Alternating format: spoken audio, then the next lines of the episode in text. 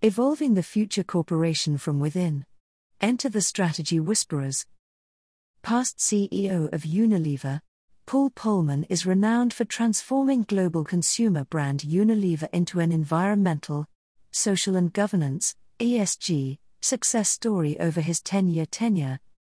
In the same period, he delivered a near 300% return to stakeholders. Polman was successful because he managed to shift the corporate culture towards an acceptance of equality between the conflicting interests of ESG focused stakeholders and the financially focused shareholders. Polman reinforced the message by aligning executive remuneration incentives to the delivery of his newly defined definition of purpose. Naturally, much of the change was also due to the hidden lever of corporate strategy. Even so, elevating the transformation to that level of success would have been very difficult. It is the Strategic Management Institute's, SMI, view, however, that if it were only the executives doing the heavy lifting, it may have been made a little easier if he had tapped into a hidden resource that can be found in every organization. That resource is the group known as high potential employees, or high pots for short. These people stand out because they demonstrate a strength in critical thinking and problem solving, possess an ability to communicate and collaborate with others, and are unafraid to take the initiative. In short, they stand out as future leaders of the corporation. The trick, however, is to find the synergies between high pot development and organization success. Standing in contrast to the individuals who overtly occupy formal managerial positions, high pots are covertly recognized for their leadership capabilities, but have not yet arrived in the overt ranks of authority and power more progressive organizations run a high pot development program hoping to retain their loyalty, at least for a while. This facility usually entails the conduct of in house leadership development programs, subsidies for their attendance in MBA programs or at a higher level, attendance in business school short courses. For any corporation, however, such initiatives are excellent for the individual and the firm as separate entities, but fall short in delivering synergies for each.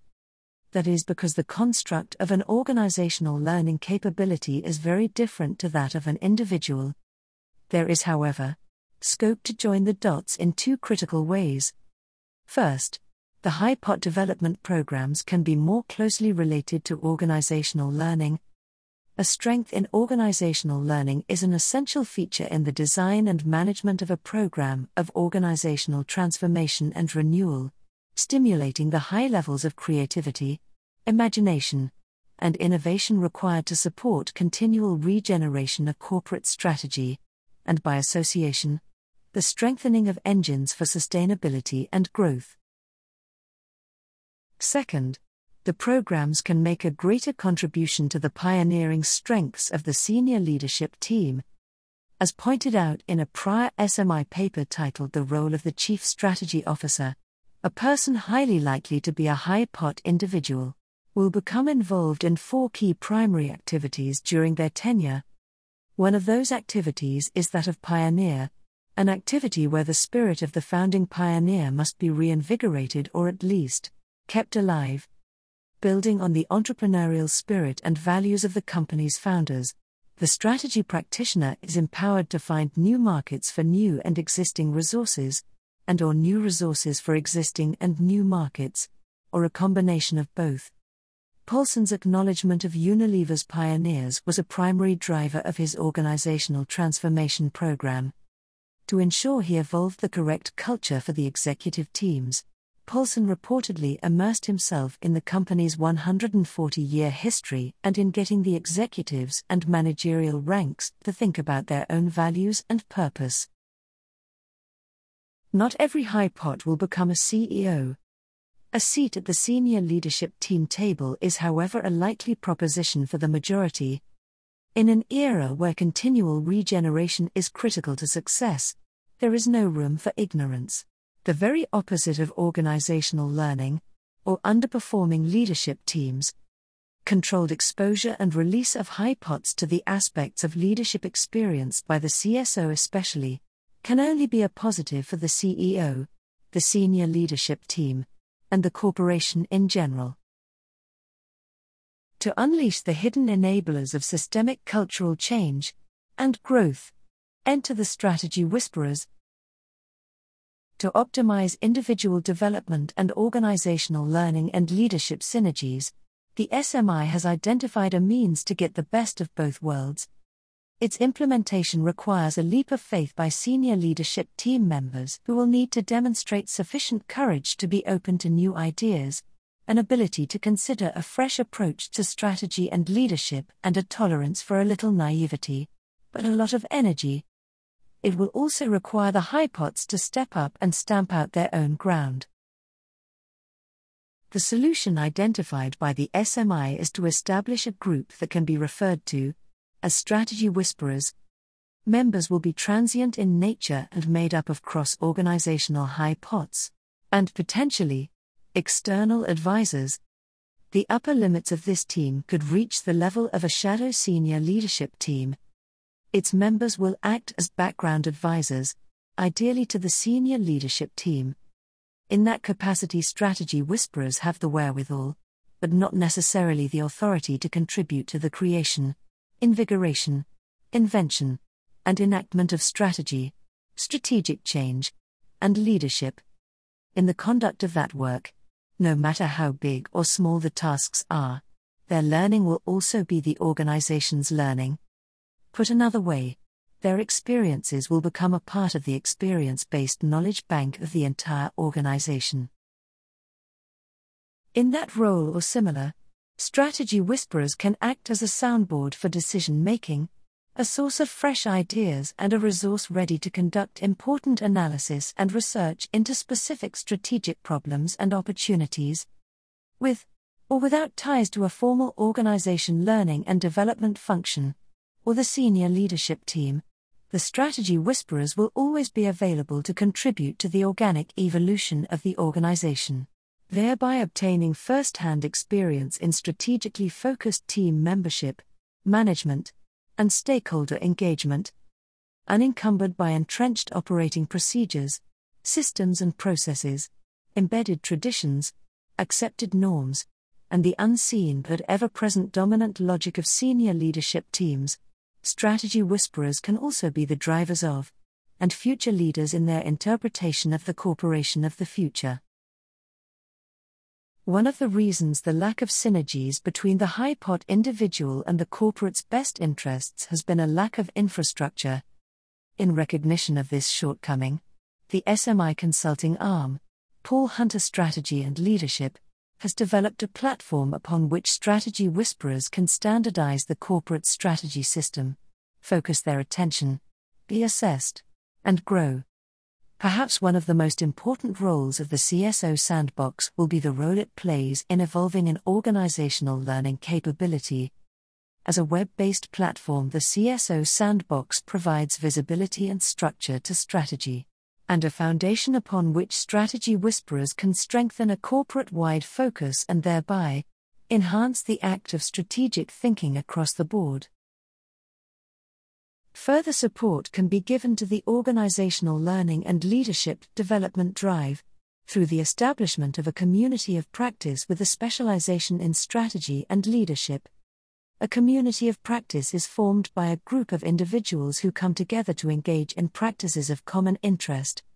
In the field of strategy, such a group would be referred to as a community of strategy practice, COSP. The work of this community is to provide ground cover to the strategy whisperers, the Office of Chief Strategy Officer, the organizational learning function, and the needs of the senior leadership team. In reverse, strategy whisperers can be involved in the community of strategy practice, providing them with the skills they have acquired, and through sharing the programs undertaken at the behest of the senior leadership team members of the community will be more generalist in makeup than the strategy whisperers and less endowed with high pot skills. Members will be broad based and interested in contributing to the future of the corporation and its success in a capacity that will likely exceed the role they currently hold.